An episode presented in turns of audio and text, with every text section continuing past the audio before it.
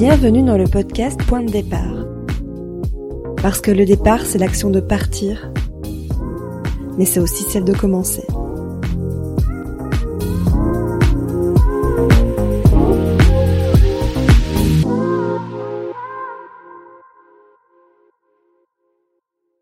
Hello à tous, je vous fais un petit message avant le début de cet épisode pour m'excuser de la qualité de l'audio. Il y avait un peu de réverbération dans l'enregistrement et j'ai pas réussi à nettoyer complètement, malgré les heures et les heures et les heures de travail. Du coup, j'espère que ce sera pas trop désagréable l'écoute. En tout cas, je vous remercie d'être au rendez-vous et je vous souhaite un bon épisode.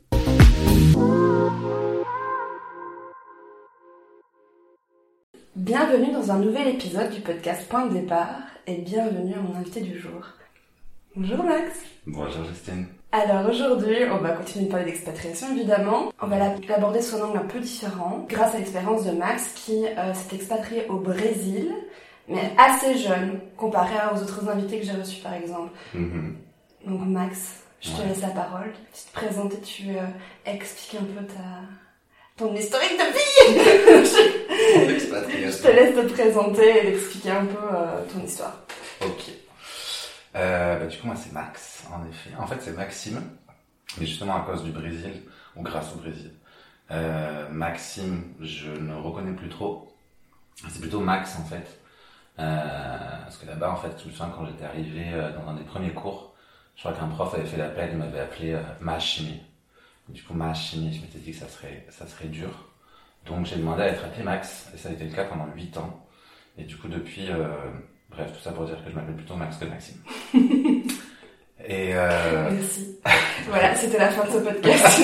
Prenez vos avis en commentaire. ouais, du coup, à 18 ans, enfin, je venais d'avoir 18 ans, j'allais avoir 18 ans, je me souviens plus. Non, je venais d'avoir 18 ans. Et euh, en fait, c'était l'idée de, ma, de mon beau-père, à la base, je pense. Ma mère, était plutôt chaude avec l'idée aussi. Mais je pense pas qu'elle aurait pris, qu'elle aurait fait le premier pas. Et en fait, c'était lui, mon beau-père, qui était assez euh, fatigué, j'ai envie de dire, de sa vie. Euh, qui avait envie d'un nouveau départ. À 40, à plus de 40 ans. Ok. Et en fait, euh, pour moi, c'était vraiment l'occasion de connaître quelque chose de nouveau. Parce qu'à l'époque, voilà, j'avais 18 ans, je venais d'avoir le bac. Et euh, pour plusieurs raisons, en fait, j'avais pas vraiment suivi les cours en terminale. Je n'étais pas allé, quoi. Et du coup, euh, j'avais entre autres un dossier assez euh, pourri. Et tu sais, en France, euh, les études supérieures, elles sont vachement basées sur en fait tes notes dès la première euh, terminale, même avant Mhm. la seconde. Et euh, bon, clairement, en fait, j'avais pas un avenir super prometteur. Et euh, l'opportunité d'aller au Brésil m'ont proposé, en fait, simplement. J'aurais pu rester dans le sud, j'aurais pu aller à Paris. Euh, mais ils m'ont proposé d'aller au Brésil et j'ai trouvé bien d'avoir cette espèce de nouveau départ, cette possibilité, en fait, tu vois, de partir sur de nouvelles bases, on va dire. Un endroit où personne ne me demandait mon dossier. Enfin, pas de, pas de cette façon-là, en tout cas. On m'a demandé, on m'a demandé plusieurs choses, euh, dont le truc que je t'ai raconté euh, Mhm. hier, avant-hier. Bref, et donc du coup, je me suis dit feu. Et ce qui s'est passé, c'est qu'en fait, au bout de trois mois, après être arrivé, ma mère et mon beau-père se sont rendus compte que bah, ils avaient euh, un peu trop euh, embelli les choses, peut-être. Donc là, t'as Ouais. 18 ans, Ouais. t'as fini la terminale. Ouais. Ton beau-père et ta mère décident qu'ils ont envie d'aller vivre au Brésil. Ils te le proposent, donc t'es pas obligé d'y aller. Là, tu te dis, ok, c'est une bonne opportunité. Ouais. Donc, t'arrives au Brésil. Comment ça se passe? Les premiers jours, les premières semaines, donc tu vis avec tes parents, euh, com- comment euh, comment c'est? Ah là là, c'est vraiment dur parce que je suis tellement, il y a tellement d'un coup, comme tu dis, les premiers jours et tout, ça me fait penser à justement les premières expériences. Enfin, c'est plein d'anecdotes qu'il y a eu au début et, euh, et je pourrais me perdre dans mille anecdotes. Euh, J'ai été recalé, mon ami. Non, mais il y en a une, elle est pas mal. Il y en a une, elle est pas mal. Non, mais en fait, euh, bon, c'est simple. Bon, déjà, le jour où on est parti, euh, on a eu un accident de voiture. Ok, impeccable. C'est mon premier accident de voiture. Et euh, on s'est fait... euh, En fait, non, nous... Donc on au Brésil, hein, pas en Non, en France. En, Ah, en en France, allant ok. à l'aéroport, ouais. Et euh, ouais, nickel. Et euh, premier accident de voiture d'ailleurs de ma vie avec vraiment la voiture genre défoncée qui est partie à la casse après, irrécupérable. Le mec dans qui on est rentré, il a, il a fait, il a, c'était un pick-up, il a fait un, sa voiture a tourné, enfin, un truc de fou. Mhm. Ouais, donc du coup, on a eu cet accident de voiture et euh, je me souviens de ma mère qui sort de la bagnole et qui dit euh, C'est un signe, c'est un signe, il faut pas qu'on y aille et tout, machin, tu vois. Et là, mon père qui fait Mais si, justement, c'est un signe, il faut qu'on parte, il faut qu'on parte. Bref. Et on est parti, du coup, malgré tout. Les voisins à qui on venait à peine de dire au revoir, euh, qui passent par l'endroit où on a l'accident, nous voient en mode, mais comment ça What the fuck? Et c'est eux, du coup, qui ont pu nous amener à l'aéroport. Et, euh, et du coup, du coup, du coup, ben voilà, je pense que ça c'est l'anecdote de départ. Mais euh, en arrivant, ben en fait, on a loué des appartes. Euh, on a été hébergé chez des, des amis de ma mère, qui étaient expatriés eux d'ailleurs, dans un quartier euh, assez loin d'ailleurs du centre de Rio. Et je me souviens à l'époque, on n'était pas du tout conscient encore en fait de ce que c'était Rio et euh, des dangers qu'il peut y avoir. Prenait des bus et on traversait des passerelles, on marchait dans la, la rue le soir, nuit, enfin aujourd'hui, enfin aujourd'hui, euh, plus tard, très vite, en fait, on s'est rendu compte qu'on était totalement inconscient et euh, qu'on a eu de la chance, du coup. Et ah non, attends, aussi intéressant quand même, je crois que deux jours après être arrivé, on a eu un accident de bus. Ok. Et euh, en fait, C'est pas drôle. Le mec me raconte tous ses accidents. ouais, C'est un podcast sur euh, la sécurité routière. Non, mais c'était drôle parce que on avait quand même, tu vois, genre si tu voulais écouter les signes, genre si tu voulais regarder, euh, si tu, si tu voulais prêter attention, faire attention aux signes, ceci était quand même assez négatif, je dirais. Un premier accident de voiture, puis un accident de bus. En fait, on était au fond d'un bus, t'as un bus de derrière qui nous est rentré dedans. Ce qui fait que t'as toute la vitre en fait en, Mm, mm. En plexi, en, de- en verre. en, ouais, en verre. Mais tu sais, ces petits micro-bouts du coup après qui se cassent, qui nous a explosé dessus. Ah putain. Euh, moi j'étais en sang, j'avais tout le dos euh, en sang, parce que j'avais plein de bouts de verre en fait qui Ah. s'étaient projetés sur moi. Du coup je sors du bus, j'enlève le t-shirt, j'étais plein de sang. Et en fait ce qui a été vachement cool, et je pense que ça a été une des premières... euh, Bon après je sais pas comment ça se serait passé si c'était arrivé en France, mais là j'ai littéralement eu tous ceux qui étaient dans le bus en fait, qui m'ont aidé entre guillemets. Donc une meuf, tu vois, qui m'a- avec des mouchoirs qu'elle avait, tu vois, elle a commencé à m'essuyer le sang. L'autre elle avait de l'alcool gel, tu vois, elle a commencé à m'en foutre et tout sur le dos. Enfin des gens totalement inconnus que j'avais même pas réalisé qu'ils étaient dans le bus, tu vois, on commençait à genre euh, m'enlever les Ah. bouts de verre et le truc. Ouais. Et euh, bon, ma mère encore qui gueulait, c'est signe, on devrait pas être là et tout. Et donc tes premières impressions euh, de Rio? Premières impressions de Rio, euh, je me... alors après, on y était allé déjà genre en reconnaissance, un an, on va dire un peu, environ un an avant. Oui, j'y étais déjà allé aussi, deux fois.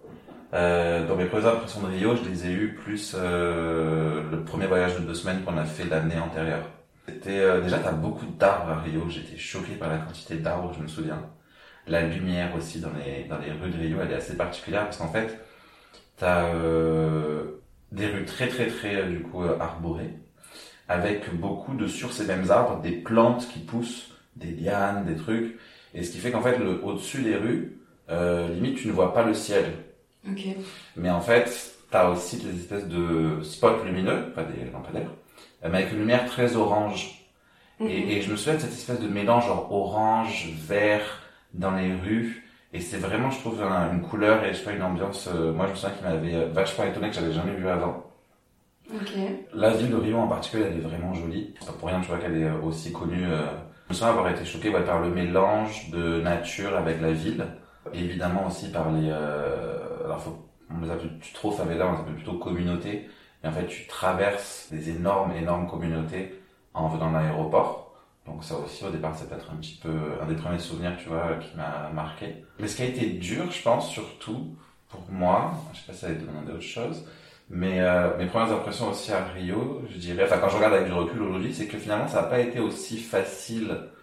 Euh, là, je pars sur un autre sujet, mais ça n'a pas été aussi facile de genre connaître des gens à Rio, malgré le fait que les gens soient très avenants en fait et très accueillants. En même temps, il y a un peu ce contraste où finalement avoir créé des relations, ça a pris du temps. Ouais, on va mettre un pin là-dessus. On en reparlera un peu plus tard dans le podcast. Donc tes premières semaines c'était un peu compliqué, où tu te sentais bien et, euh, et Comment ça s'est passé après quelques mois? Les premières semaines, c'était un peu compliqué. Alors moi, en fait, en vrai, en fait, de vrai, la première année, c'était assez compliqué. Euh... donc là t'étais encore avec tes parents. Tu vivais dans un, vous avez loué un, Alors précisément, alors précisément, en fait, on a fait, je crois, un mois dans un appart qu'on a loué. Je crois que c'est le premier appart dans lequel on est arrivé. Ensuite, on a fait un mois dans cet appartement. Du coup, euh, on prenait des bus, c'était passerait très tard. Et ensuite, moi, j'ai fait un mois. En fait, au bout de deux mois, je me suis rendu compte que le portugais, en fait, mon portugais n'allait pas progresser vraiment euh, si je restais avec mes parents. Et puis aussi, ça me saoulait un peu d'être avec eux, je t'avoue. Il y avait une espèce de pression qui mettait, euh, surtout mon beau-père, Genre, vas-y, intègre-toi, euh, va connaître des gens, nanana, tu vois. Mhm. moi, j'étais encore en, en plein dans la, tu vois, dépression, putain, j'ai quitté mes copines et tout, nanana. Et euh, qui était vraiment, genre, mon- je pense un peu à l'époque, euh, mon, tu vois, mon bouclier, on va dire, de plein de choses. Et, euh, et du coup, le troisième mois, pour plusieurs de ces raisons, je suis allé louer une chambre dans la, chez une vieille dame qui a mis sa chambre sur Airbnb. Et c'est par malentendu d'ailleurs que elle m'a, elle a accepté ma première rencontre et visite parce que sur la photo j'avais mis euh, une euh, ma, de, ma quasi-sœur et elle a cru que c'était elle parce qu'en plus mon prénom Maxime au Brésil c'est pas très connu, il voit un E à la fin, il croit que c'est, il croit que c'est féminin. Du coup j'arrive et elle me voit, elle dit ah mais tu es un mec. Je dis ben, euh, T'as mis une fausse photo de toi sur Airbnb? Non une photo il y avait moi et une meuf, Ah, ok. la quasi-sœur. ok. On était tous les deux sur la photo et c'était sur euh, ouais c'était sur Airbnb je sais plus sur quoi c'était. Bref et euh, Gianna elle s'appelle. Euh, et du coup euh, ça a été cool parce qu'elle parlait beaucoup. C'était une personne âgée elle avait elle aimait bien par- elle aimait bien parler. Et donc du coup c'est euh, c'est chez elle que j'ai vécu du coup le troisième mois.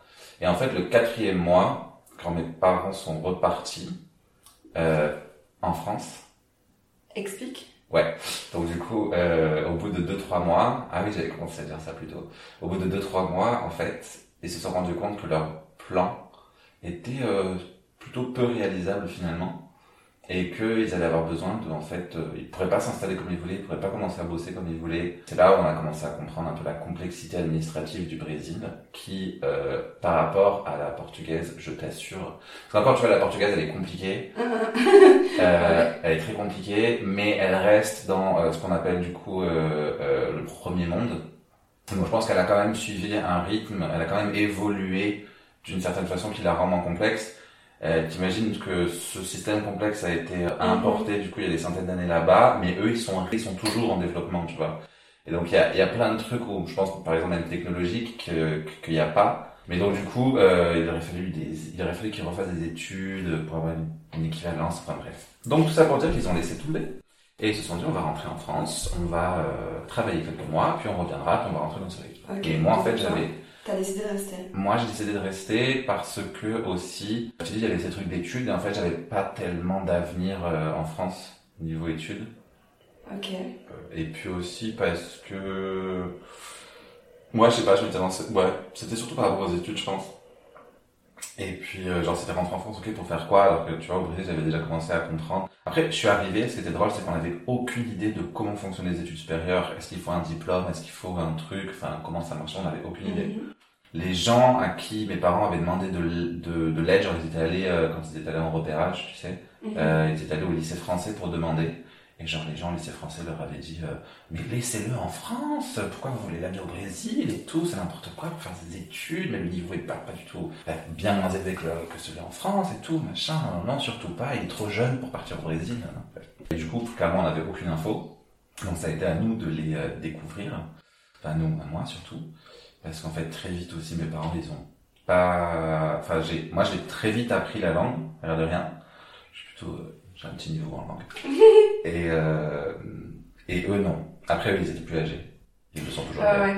Donc là, euh, on est à 4 mois depuis Ouais. votre départ. Tes parents euh, sont partis ou sont en cours de, de par- partance, Ouais. Mhm. Et toi, tu dis ok, fuck it, je reste.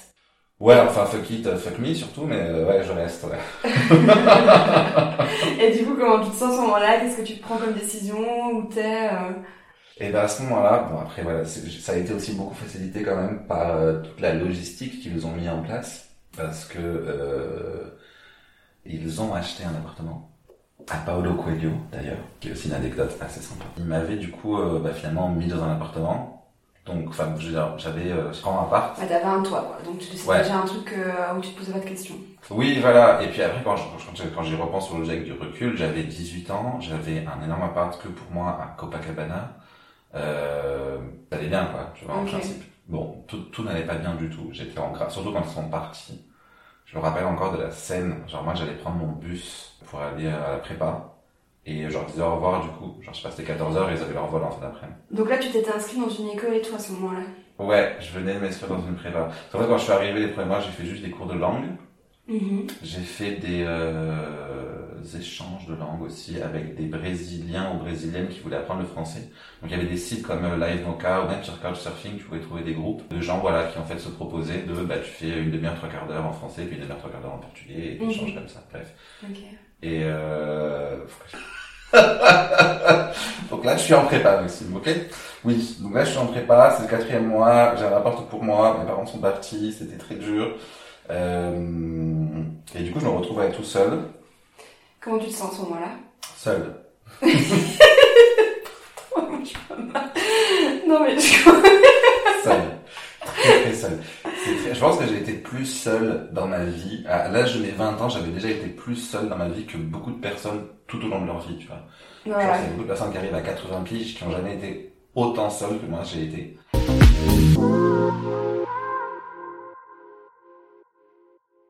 Donc à ce moment-là, tu considères quand même pas rentrer en France et qu'est-ce que tu fais pour, euh, ben voilà, quelles sont tes actions pour essayer de rencontrer du monde enfin comment ça se passe? Alors, l'air de rien, voilà, ces échanges de langue du coup dont je parlais, où on parle, tu vois, pendant une heure chacun une langue et on s'aide, etc. Ça m'a fait rencontrer des gens. Euh, la prépa, j'ai rencontré une pote, Priscille, mais euh, j'ai euh, pu du coup intégrer après une école de, on va dire l'équivalent d'une école de commerce.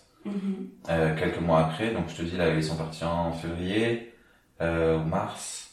Euh, moi, l'école, j'ai intégré en septembre. Ok. Et en fait, à ce lycée aussi, du coup, j'ai fait quelques potes. Mais c'est vrai que l'air de rien, bah, c'est plus fort que toi, en fait. Si toi-même, tu n'es pas euh, aligné, en fait, avec ce plan d'expatriation. Parce qu'en fait, finalement, moi, au fond, j'étais pas, j'avais pas la volonté nécessairement de m'expatrier. Je pense que j'avais une curiosité pour aller à l'extérieur, pour connaître des choses nouvelles. Mais au final, comme j'avais, j'étais pas non plus 100% aligné avec cette idée de faire une vie ailleurs, et ben je me rends compte ça se fait pas tout seul en fait, clairement. Ouais. Et, et du coup, en peut-être 2-3 ans, je n'ai connu que deux ou trois personnes, tu vois. Ok.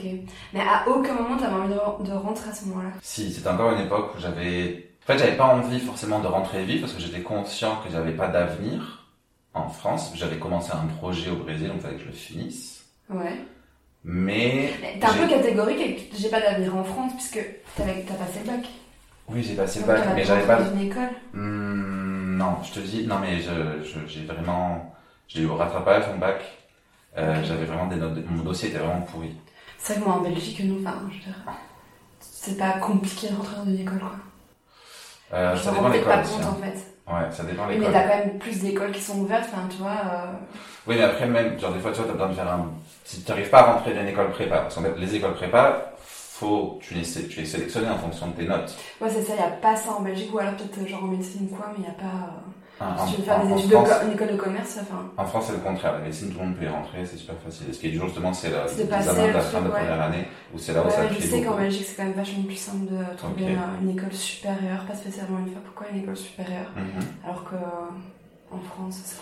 Ben, en France, euh, en tout cas, je sais pas comment c'est maintenant, mais à l'époque, c'était, euh, c'était, voilà, c'était tes notes déterminaient quelle prépa t'allais pouvoir aller, et en fonction de la prépa dans laquelle t'étais, t'as déterminé plus ou moins quel genre, d'é- quel genre d'école tu pouvais prétendre. Ok, ouais. Donc concrètement, t'es resté au Brésil parce que t'avais commencé tes études et que tu voulais terminer. C'était les premières années, euh, genre la, la, la, la première raison de ton choix. Ouais. Ensuite, quand t'as fini. Mais après, ce que j'allais dire aussi tout à l'heure, c'est que euh, y a une grande partie, une grande motivation de mon choix, et c'est assez, je pense, personnel comme raison. Et je sais pas si aussi ça, ça place ici, mais au fondement, en fait, je pense que je suivais aussi beaucoup ma mère. Ok.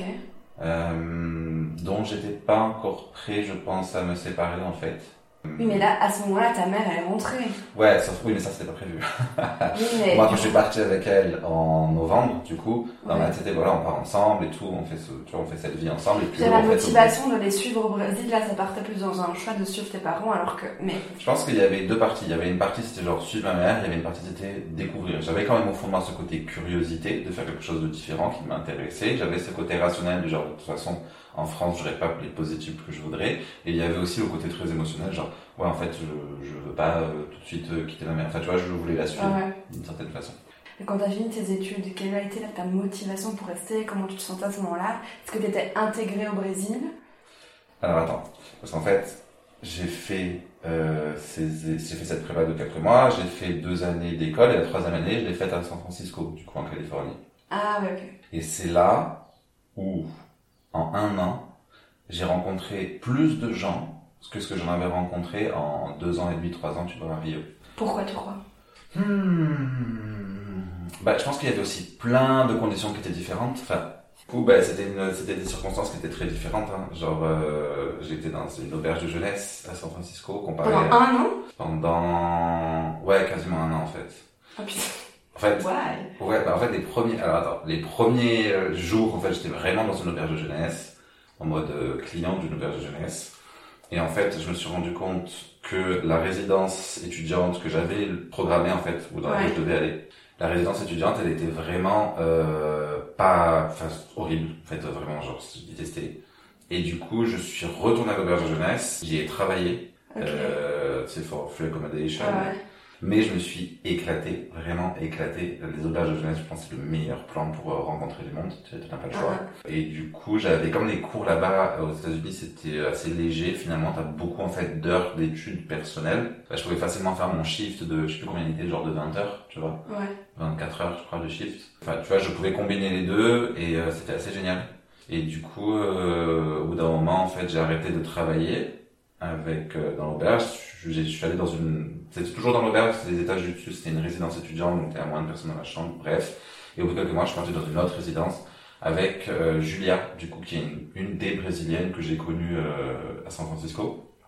Et on a fait les six mois, les autres six mois euh, ensemble dans une autre résidence. Mais au final, ouais, j'ai toujours été dans ce système. En fait, c'est impossible de se loger à San Francisco, c'est beaucoup, beaucoup, beaucoup trop cher. Et du coup, tu penses que c'est cette dynamique euh, d'auberge de jeunesse qui a fait que Oui. tu as une, euh, un rapport aux autres complètement différent? Je pense qu'il y avait ça, et puis je pense qu'il y avait aussi le, le fait que la ville en soi, finalement, moi, San Francisco, ça a été un peu ma, ma ville de, de où je me suis vraiment accepté, euh, parce que bah, tu sais, c'est le berceau LGBT. C'est là où j'ai vraiment réalisé que bah, euh, c'était tout à fait normal, en fait, euh, d'être gay.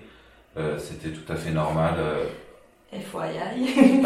si les gens ne te connaissent pas, tu bah oui, mais Non, mais tu oui, mais. Mais tu vois, Faut oui, là, du coup, pour mettre un contexte, oui, tout à fait, pour mettre un contexte.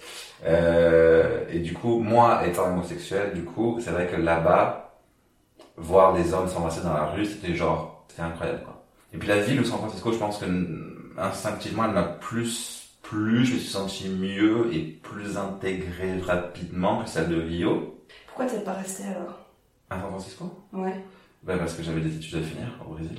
Ah ouais, t'étais en. Ok. J'étais en échange universitaire. À la base, je y aller six mois. Et en fait, euh, au bout de quelques mois, je me suis rendu compte que j'adorais euh, cette vie. Et du coup, j'ai demandé, genre, il a fallu que j'aille voir des profs à l'université, leur demander de signer un papier en me disant, en faisant une demande, en fait, prolongation.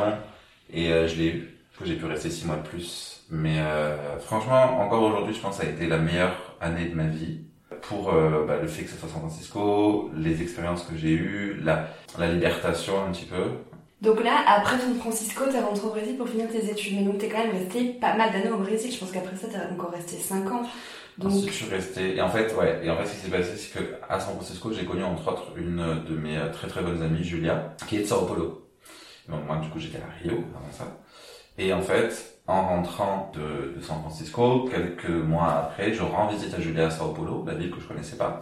Et en fait, on passe une semaine assez incroyable parce que j'arrive, elle vient me chercher, je me souviens à l'aéroport, je monte dans sa voiture et elle me dit euh, Est-ce que tu es prêt à passer la meilleure soirée de ta vie, enfin la meilleure semaine de ta vie? Et euh, ouais, je dis euh, Ouais, je crois. Pourquoi t'es pas venu me chercher à l'aéroport comme ça? Et elle me dit oh, Là, on va chez des potes. Et euh, ils sont tous euh, homosexuels. Je fais euh, Tous. Vous êtes un groupe d'homosexuels en fait. Ouais, c'est ça, on a un groupe, il y a trois mecs, trois meufs, on est tous. euh, Et moi, et moi, et genre, et je sais pas, et genre en fait, ils étaient tous en vacances, ils avaient tous pas mal d'argent, euh, ils avaient un appart, à on avait un appart à disposition. Euh, on a fait la fête pendant une semaine en fait. Genre il y a des jours où je ne voyais pas le jour justement. On se couchait à 7h30, en plus c'était l'hiver à ce moment-là. Donc au Brésil, l'hiver à 4h30, 5h il fait nuit. Ah ouais. Donc du coup, clairement, il y a des, bon, il y a des jours où on voyait pas le jour. Enfin, forcément, j'ai adoré Sao Paulo. Du coup, on est passé une semaine comme ça. En plus, du coup, je me suis mis un petit peu en couple avec un des trois, forcément, un des trois mecs. Et du coup, en rentrant de cette semaine, je me suis dit, non, mais en fait, j'ai trop envie de déménager à Sao Paulo, quoi. Elle est trop bien cette ville, évidemment. Et du coup, objectif, dès que je me diplômais, c'était de, en fait, déménager, chercher du boulot à Sao Paulo. Après, évidemment, j'allais pas euh, être aussi euh, sélectif, mais j'ai cherché du boulot un peu partout. Il faut savoir que mes parents, entre-temps, après être rentrés à San Francisco, euh, moi, je ne me voyais plus vivre avec eux du tout.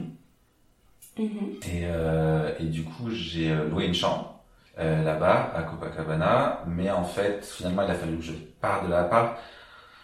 Franchement, vers la, la fin des études, ça a été, euh, ça a été chaud parce que j'avais plus d'appart. Eux, le sien, ils le louaient. Il a fallu, te rappeler quelque chose, que je vide toutes les affaires d'un appartement. Il y avait ma chambre, il y avait trois autres chambres de personnes Ah qui louaient avec moi. Bon après, euh, moi par rapport à toi, j'ai pu tout mettre en vente et du coup me faire des sous. Mais euh, mais bref, c'est moi qui occupé de tout et en même temps je faisais ma thèse de fin d'études et puis euh, je cherchais du boulot et puis nanana nanana. En fait, j'avais plus trop de ouais, je me voyais un peu partir à Sao Paulo comme euh, la conclusion en fait de toutes ces choses que je fermais, tu vois. Je ne voulais pas repartir sur euh, un contrat de location à, à Rio. Je, bon bref.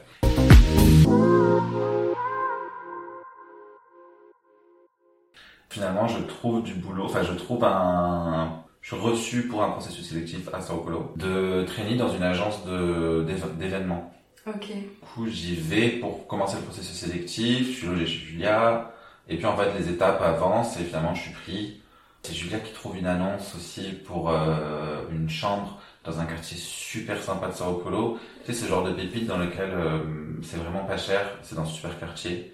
L'appartement est trop mignon, tu te dis mais euh, comment ça se fait? Et en fait, c'était des, ça s'appelle les BNH, c'est Banque Nationale d'Habitation, et en fait, c'était des anciens, des trucs qui avaient été faits, ça faisait partie d'un programme d'une banque il y a genre 50 ou 60 ans. Des genres de logements sociaux, en fait, dans des quartiers, mais qui avec le temps se sont euh, gentrifiés. Et du coup, c'était enfin, vraiment la super occasion, et je suis resté d'ailleurs toutes mes années de Sao Paulo dans ce même petit quartier. D'accord. Bon, en résumé, en gros, j'ai bossé, euh, on va dire, deux ans dans cette agence. Au départ, en fait, j'avais commencé le programme de training dans une agence. Il y avait six agences dans ce groupe. Et j'avais commencé le programme dans une agence d'événements, une des plus grosses, une des plus vieilles, qui a fait plein d'événements. Pour, elle a fait le lancement de Havaianas sur un porte-avions. Genre, c'était, euh, ils étaient connus pour faire des, trucs de fou. Et il y avait des clients énormes. C'est assez cool et c'est comme ça que j'ai pu faire un événement à euh, Santiago. Et en fait, ce qui s'est passé, c'est que dans ces premiers mois, j'ai rencontré une des euh, associées d'une autre agence de ce groupe, qui à la base faisait pas du tout partie du programme de training, mais elle faisait du marketing de cause. Cause, phrase, de cause. Elle faisait du marketing de cause, et en fait, euh, j'ai été vachement séduit par euh, ce que faisait l'agence, j'ai trouvé le contenu super intéressant. C'était vraiment dans un événement, tu sais, où finalement, tu vas toujours parler des mêmes choses, enfin, la taille de la scène, euh, les banners, euh, les trucs, enfin, enfin, toujours les mêmes éléments, en fait, que tu mixes à Ouais. différentes sauces. Le contenu, il est pas super intéressant. Alors que l'agence de marketing de cause, c'était genre génial. On faisait des programmes d'éducation financière pour les femmes célibataires, noires. Et en fait, t'arrivais à faire investir à des entreprises, donc à des banques, par exemple, Ouais, ouais. dans des programmes sociaux pour réduire les impacts négatifs qu'elles avaient sur la société. Donc par exemple la dette, tu vois, c'est un impact négatif qu'une banque peut avoir. Et du coup faire ce genre de, de programme avec des contenus aussi intéressants, c'était vraiment génial. Et du coup bref, et donc ça vachement fusionné avec cette femme qui s'appelait Val, euh, qui est une folle. Clairement, c'est une folle. Mais à ça l'époque, diffusé. Je sais pas si elle va l'entendre un jour, mais t'assumes ce que tu dis. Elle parle pas français, donc on est bon. Ouais. Non, mais une vraie folle. Et ça a été, je pense, une expérience qui m'a fait euh, comprendre plein de choses sur les limites, euh, sur euh, l'importance que tu vas donner au boulot. Euh, et, le, et le contenu aussi, ça m'a permis de creuser plus sur certaines données, en fait, de manque d'éducation, de manque d'accès à des choses comme l'eau potable, qui pour nous sont basiques. Ça m'a aussi permis en fait de creuser un petit peu, tu vois, euh, ces différences sociales qu'il y a dans le Brésil, de connaître ça avec des vrais chiffres, tu vois. T'avais déjà ressenti ces différences sociales euh, depuis que tu habitais au Brésil, et là, en fait, t'as pu, euh, pu, euh, entre guillemets, avoir les datas, euh, les sources de tout ça. Donc, euh, bah, explique-nous déjà comment est-ce que tu avais ressenti les choses avant d'avoir, entre guillemets, les datas, quoi. Ouais. Euh, merci pour cette question, Justine. Du coup, euh, effectivement, j'avais pu ressentir euh, ces différences et je pense que c'est un des trucs pour moi qui m'a le plus servi en fait dans cette euh, expatriation au Brésil.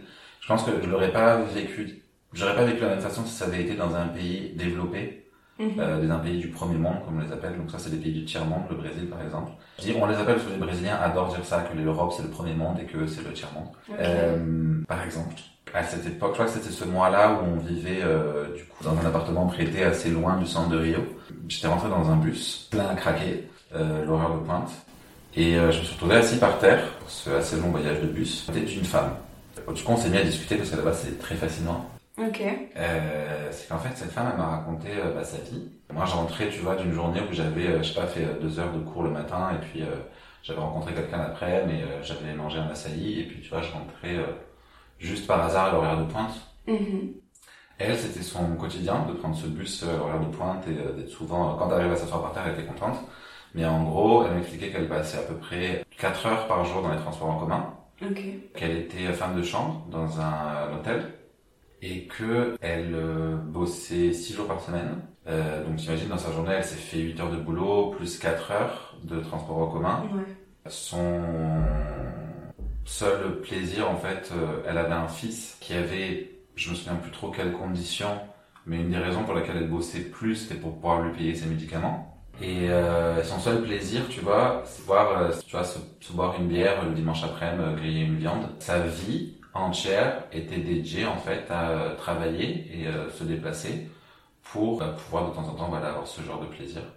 Mhm. Et, et ouais, et ça a été assez génial de se rendre compte à quel point on peut avoir. Et elle m'a raconté tout ça avec le sourire, tu vois, genre super gentil. Et moi, elle m'a posé des questions.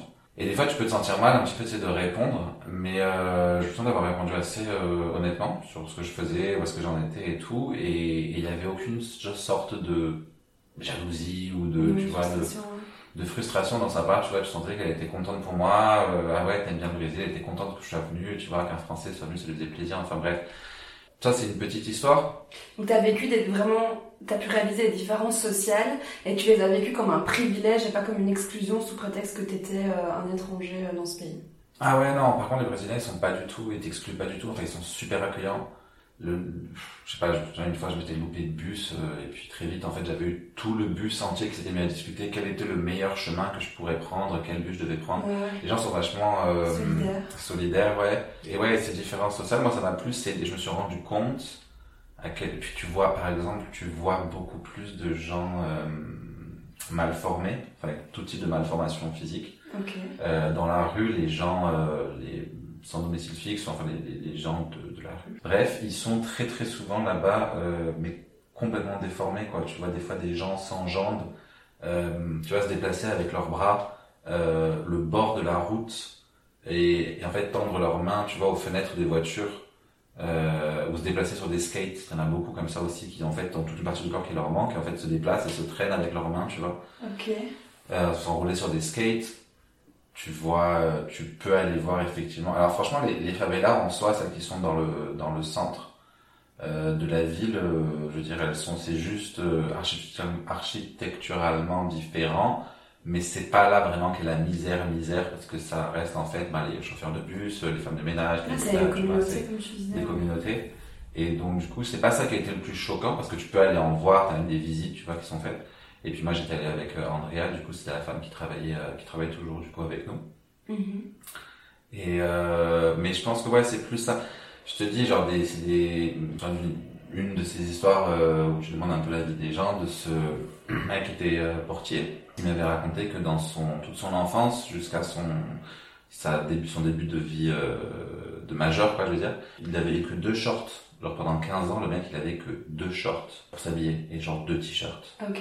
Et du coup, concrètement, donc t'as vécu 8, ans au Brésil, c'est ça? Ouais. Tu t'y sentais bien? Bah, franchement, je sais pas. Je pense que tu peux te sentir bien selon ce que tu veux. Donc, je pense que si tu veux te reposer, euh, être tranquille, nanana, Rio, c'est génial. Avoir ce rythme un peu. Rio, t'as l'impression que c'est toujours dimanche. C'est, euh, tous les gens en, en tongs, en short, ou d'ailleurs pas de short, juste en slip de bain qui se déplacent comme ça, c'est très commun. Tu vois, t'as vraiment cette impression de, ouais, voilà, qu'on est dimanche, et voilà, ça peut être grave pour ça. Ça me fait trop penser à une anecdote, genre d'un date que j'avais eu qui était brésilien. Et puis euh, on parlait de, genre de sa maman, il disait ah attends, non, de son chien. Et il m'envoie une photo euh, de sa mère et son chien. Il m'envoie une photo de sa mère genre en bikini avec le chien dans la piscine et tout. Et j'étais là, c'est bizarre quand tu m'envoies une photo de ta mère en bikini. Mm. Et il était là, ah mais je sais pas, enfin chez nous ça nous choque, enfin c'est pas choquant, tu vois. Pas du tout, non. Le rapport au corps, il est vachement différent. Tu sais, je te disais euh, l'autre fois, les gens se touchent très facilement. Les, les corps s'exposent assez facilement aussi. Tu sais, genre, euh, Mhm. tu, tu as des endroits de, comment on dit, d'endroits d'échange social les plus, les plus communs, c'est la plage. Genre, la plage, tu vas pas que pour bronzer, tu vas aussi pour, euh, pour parler, pour te montrer, euh, pour draguer, pour, Mhm. enfin, euh, et donc, en fait, se mon- montrer son corps au, à Rio, en tout cas, c'est, normal. Donc tu penses que pour les femmes, ça permet que ce soit un peu plus safe que genre euh, en Europe de manière générale ou non peut-être pas pour tout ça. Non. Non, non, non. Je pense que, non, là, tout de suite, tu vois, tu me dis, c'est plus safe pour les femmes. Non, je pense pas. Non, je vais pas. Ouais, déjà, je Non, je vois ce que parce tu vois, je veux dire. euh, Non, mais je vois ce que tu veux dire. Genre, du coup, les mecs sont plus habitués à avoir euh, Ouais, ouais. la fesse, donc ils vont moins euh, agresser une meuf euh, comme ça. Donc, du coup, je sais tout ce qu'on disait. Euh, Différences sociales. Ouais, différences Bikini. sociales. C'est comment si tu te sentais bien ou pas au Brésil Ah, mais putain, à ça. Ouais, je me sens. Bah, je te dis, ça dépend de ce que tu veux. Euh, je pense qu'il y a des moments. Rio, principalement, je pense que je me suis senti mal au départ. Ensuite, quand j'ai. Après San Francisco, en fait, beaucoup de choses se sont. Dans ma tête, se sont. Euh, ouais, unlocked. Et euh, je me suis rendu compte qu'en fait, tout était possible et je pouvais être où je voulais être. Et euh, ma maison était là où je voulais qu'elle soit. Et au final, si j'en avais marre de Rio, ouais, il me suffisait de partir et c'est ce que j'ai fait. Et en fait, arriver à Sao Paulo, ça a été génial parce que ça a été un peu la première fois que je m'étais déplacé, que j'étais allé dans une ville pour, pour moi. toi C'est moi qui ai décidé d'y aller, c'est moi qui ai décidé de m'installer à Sao Paulo, c'est moi qui avais choisi des gens que, que je voulais côtoyer, que je savais qui habitaient dans cette ville. Et, euh, et j'y suis arrivé avec tout cet accueil du coup de Julia et ses relations qu'elle a. Elle, elle y habitait depuis toute sa vie à Sao Paulo, donc elle avait toutes ces connexions qu'elle m'a fait partager qui m'ont vachement aidé à m'intégrer très très vite. Sao Paulo, ça n'avait Ouais. rien à voir avec Rio, vraiment, ça a été une expérience totalement différente. Euh, J'avais ce boulot qui était assez génial, l'air de rien, qu'on était un groupe de training, on était tous assez jeunes. Les agences d'événements, les événements, il se passe toujours beaucoup de fun, choses, c'est toujours fun. Tu travailles 17 heures dans la journée, mais bon, tu peux t'éclater aussi. Euh, tu voyages, tu fais des trucs, bref. Et puis j'ai connu du coup cette folle Val avec qui j'ai beaucoup appris, mais euh, j'ai aussi beaucoup appris. Ouais. C'était une expérience vraiment différente. À Sao Paulo, je me suis senti bien, je dirais au début. Euh, mais en fait, avec le temps, alors déjà il y a eu le Covid aussi là-bas qui avait commencé. Ouais. Et puis, en fait, au bout d'un moment, j'ai réalisé, j'ai quitté du coup l'agence. En fait, je me suis fait chasser sur LinkedIn par euh, une meuf pour bosser dans une boîte qui s'appelle Corner Shop, qui, euh, bref, qui fait la distribution de, de courses. Et, euh, et j'ai besoin d'avoir commencé là-bas à Sao Paulo, mais en fait, de réaliser que je n'avais plus aucun. Et ça, je que c'est important quand tu t'expatries. Il faut vraiment, je pense, avoir l'intention de créer un projet dans cet endroit physique dans lequel tu es. Donc, si Ok. tu t'expatries dans telle ville, c'est vachement important. Pour que ça réussisse, il faut que je pense ça vienne de toi, déjà. Faut pas juste accompagner ou suivre, faut vraiment que ça vienne de toi. Et il faut vraiment que tu arrives à t'y projeter euh, pour avoir cette ouverture et aller chercher et saisir les opportunités en fait qui vont s'offrir à toi et les créer. Mais, mais du coup, enfin, tu vois, tu parles d'expatriation, là, genre de choisir de s'expatrier comme un projet.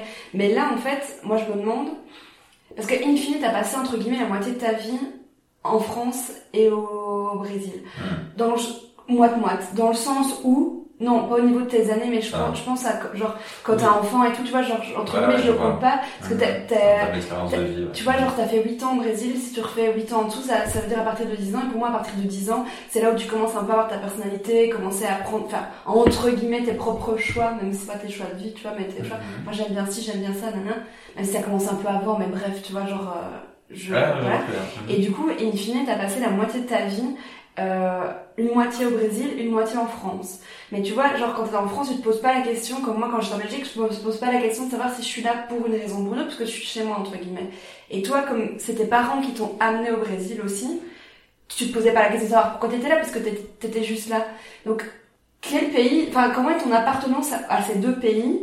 Tu vois ce que je veux dire? Tu, tu te Mhm. sens plus brésilien, tu te sens plus français, ou com- comment tu te re- ressens à cette euh, sensation de maison, de, tu vois?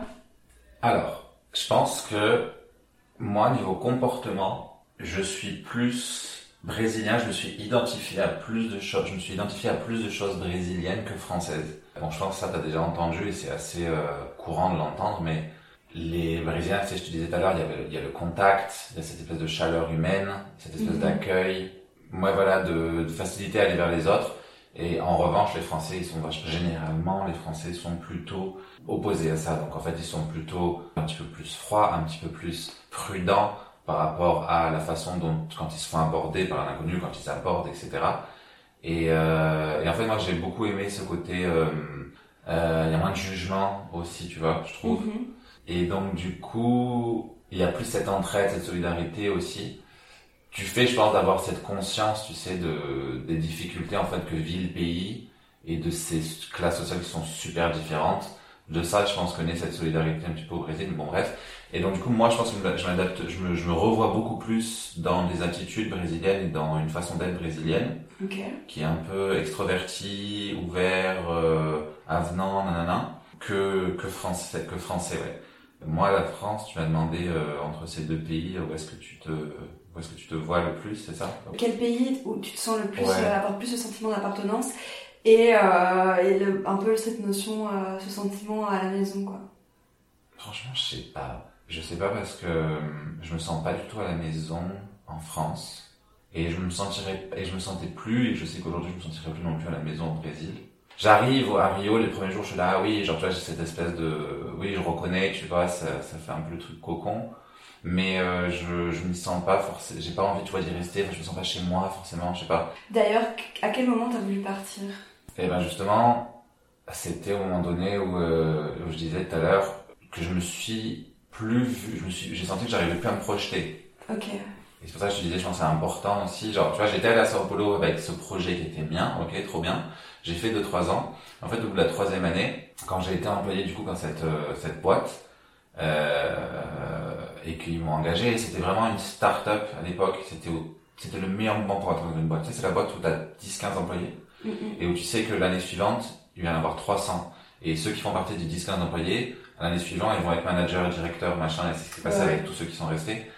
Et c'était avec un énorme investissement, on avait tous des iPhones, des Macs, des machins, enfin, dans des super bureaux, nanana. Et j'avais toutes les opportunités, en fait. Professionnellement, tu vois, j'avais un super, j'avais négocié, un- en plus, j'avais pas trop envie, donc j'avais négocié un super salaire, il m'avait dit oui, enfin. Et en fait, je me suis dit, avec toutes ces choses-là trop bien, j'avais aucune envie, je me voyais pas du tout évoluer, enfin, je me voyais pas du tout rester dans cette boîte et me dire, ah ouais, dans six mois, tu vas être directeur de truc. Et c'est là où je me suis dit, putain, attends, si t'as un tel projet et que t'arrives pas à t'y investir et à te voir dedans, ça veut dire Ouais. que clairement, en fait, tu, tu ne peux pas rester à, tu ne peux pas rester à Sao Paulo. Il y avait aussi après des arguments un peu euh, financiers.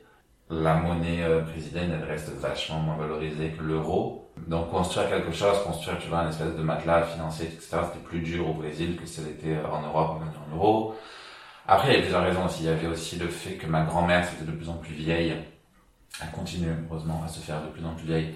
Mais euh, je me suis dit, tu vois, s'il se passe un truc, je peux pas rentrer vite fait. Ouais, ouais. Vouloir se rapprocher. Et puis t'avais aussi, tu sais, moi pendant 8 ans, j'ai entendu genre, euh, mais qu'est-ce que tu fous là, quoi? Genre, t'es européen, euh, tu peux venir dans n'importe quel pays d'Europe, euh, là-bas c'est safe, là-bas c'est comme ça, et qu'est-ce que tu fous ici Mais ça, ça veut rien dire. Hein. Toutes les fois qu'on me l'a pas dit au Portugal, je suis là, ah oui, la Belgique c'est trop bien, vous avez tel salaire, tel.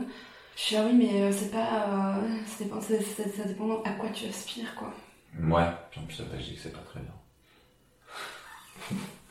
non, mais bref, non mais bref, voilà, donc je pense que c'est ça, c'est cette difficulté d'un coup à me projeter dans l'endroit, euh, j'arrivais plus à, y faire mon avenir, là je me suis dit ok en fait il faut que tu rentres, et je voulais juste rentrer en Europe, en fait, je voulais surtout pas rentrer en France, parce que moi j'estime en fait que j'ai passé 18 ans, ça suffit quoi, tu vois, genre, Ouais, ouais. il faut, enfin, il faut en profiter pour vivre dans d'autres endroits. Peu importe, j'ai cherché du boulot genre à Copenhague, j'ai cherché du boulot à, enfin, cite-moi des villes euh, où je n'aurais pas du tout envie de vivre d'ailleurs actuellement, il fait très froid. J'ai cherché du boulot là-bas, j'ai cherché dans plein de villes d'Europe euh, différentes, à part la France. Et finalement, j'ai trouvé ici, du coup, au Portugal. D'ailleurs, donc tes parents vivent ici aussi au Portugal. Tes parents Ouais. se sont installés après toi ou avant toi?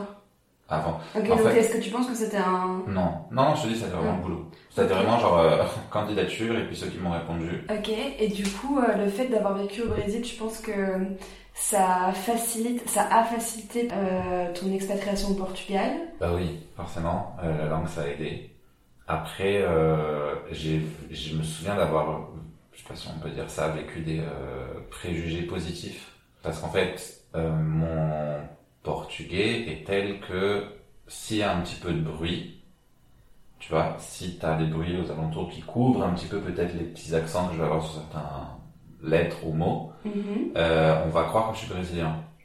Même moi, on croit que je suis brésilienne, donc d'office, euh, d'office, les gens pensent que t'es brésilien. T'as un super fort accent brésilien.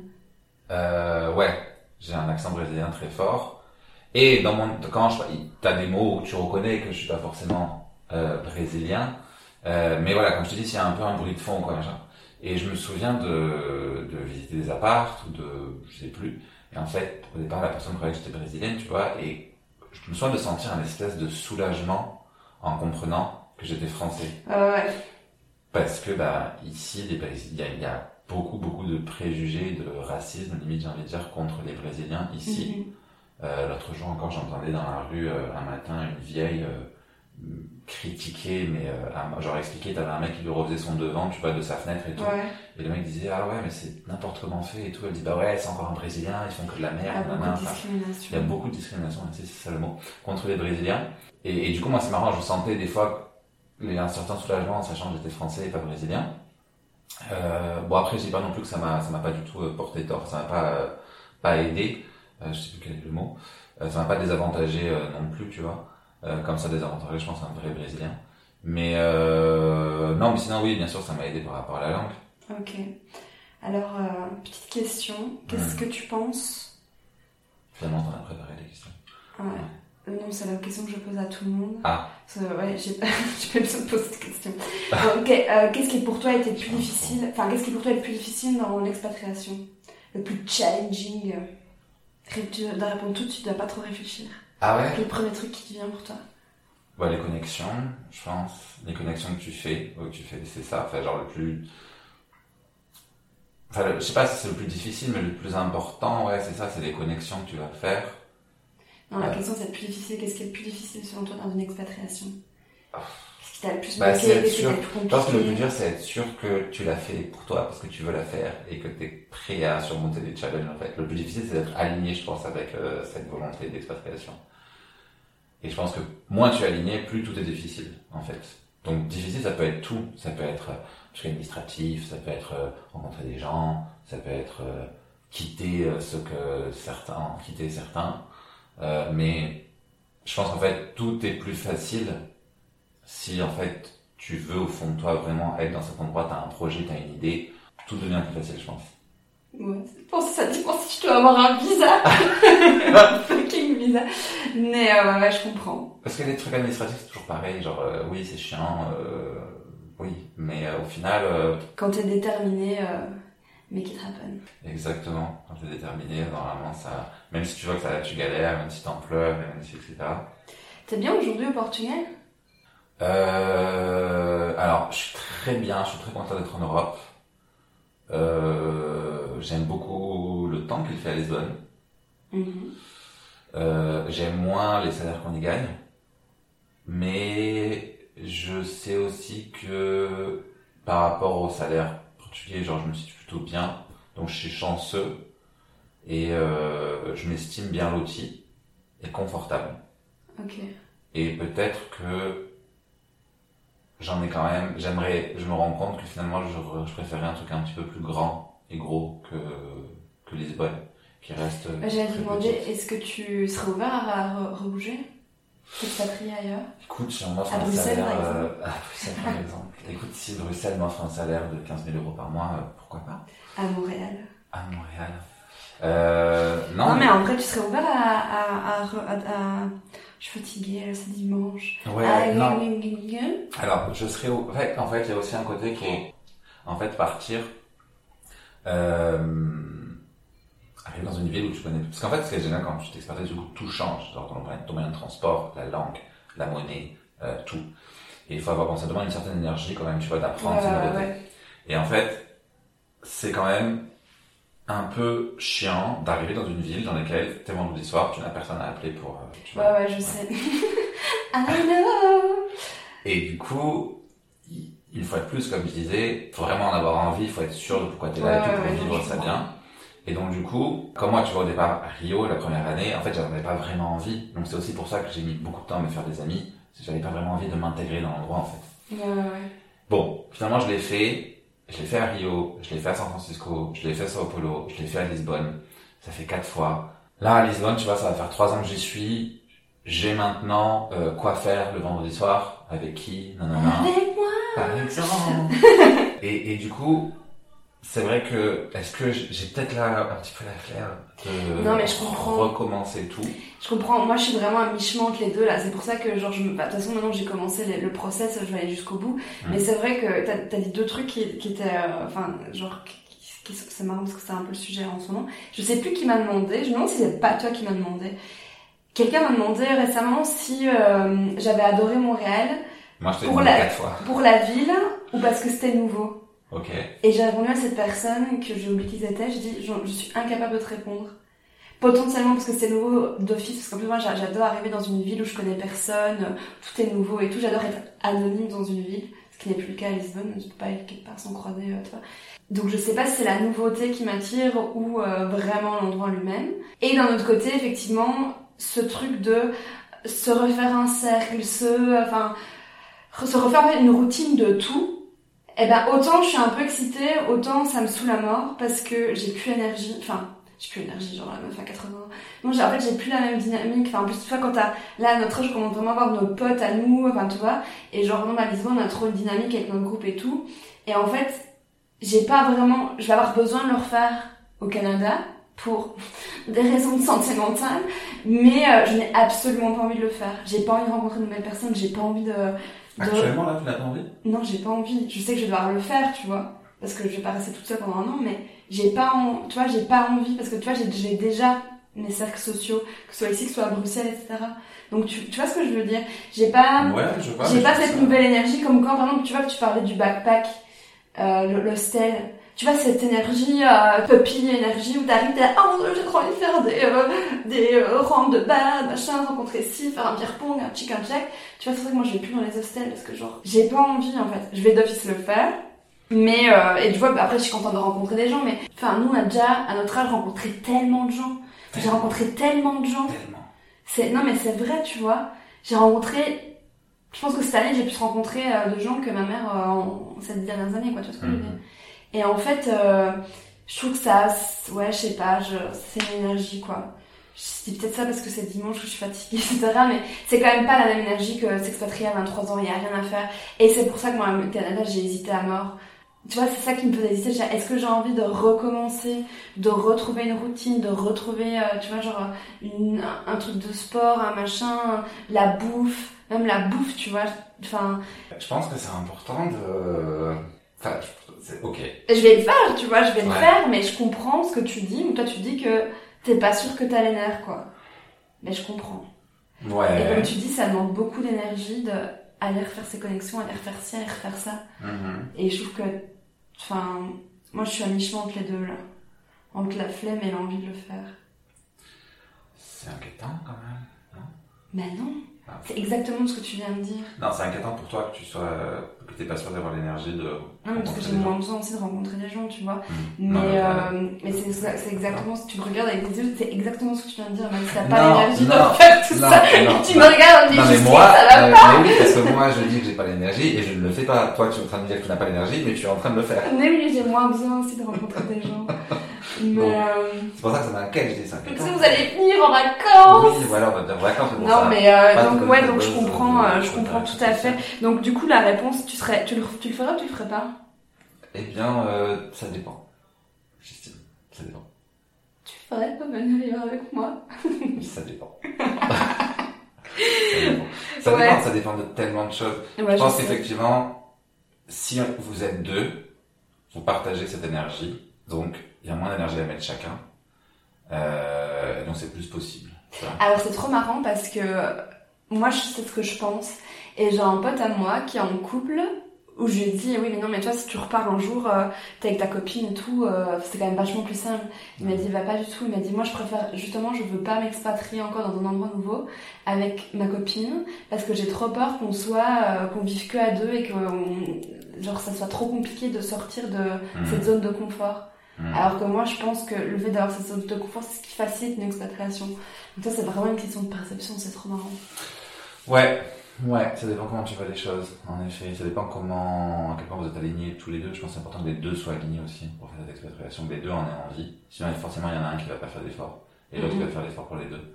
Ouais, non, mais pour te répondre, je pense que ça dépend. Ça dépend de avec qui tu le fais, si tu le fais pas tout seul. Ça dépend de pourquoi tu le fais. Enfin, Je pourrais pas te dire, je suis pas contre. Genre, je suis pas catégorique en mode, je vais rester toute ma vie à Lisbonne. Non. C'est sûr que non. C'est quasiment sûr que non. Euh, j'aimerais bien peut-être euh, vivre en Espagne. Pourquoi pas? Pourquoi pas vivre euh, aux États-Unis un petit peu? Je te vois bien en Espagne, je sais pas pourquoi? Ouais, moi aussi, je me vois bien en Espagne, je sais pas pourquoi. Non, l'Espagne, en avis, ça serait, ça serait un vrai kiff. Euh, les États-Unis aussi, ça serait pourquoi pas? Tu vois, je sais pas, mais pourquoi pas, ça peut être cool. Euh, le Canada, j'avais pensé à un moment donné un pas mal. Tu sais que j'ai été conçu à, à Vancouver. Donc, euh, j'ai tu m'as déjà dit. Ouais, je l'ai déjà dit.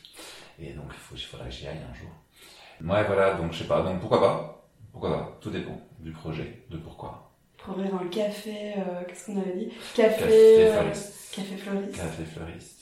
Café fleuriste, le projet des tyroliennes, ça peut marcher à San Francisco, remarque. Il y en a, il y en a moins de hills, mais il y en a quelques-unes. Mais je pense que le projet tyrolienne, il faudra qu'on le fasse sur, sur Lisbonne. Mais c'est bien comme ça, on aura des business un peu partout dans le monde. Ouais, bah that's, that's the point. Bon, Max, 1h15 de podcast. Que tu vas mettre 3 heures à éditer. Ah ouais, je vais tellement couper des trucs, je pense. Tout ça pour avoir euh, 20 minutes. Je pense. Changer Je les pense trucs que-. Franchement, ouais, j'ai beaucoup dérivé. Suis- Non, mais je suis sûre que ça va.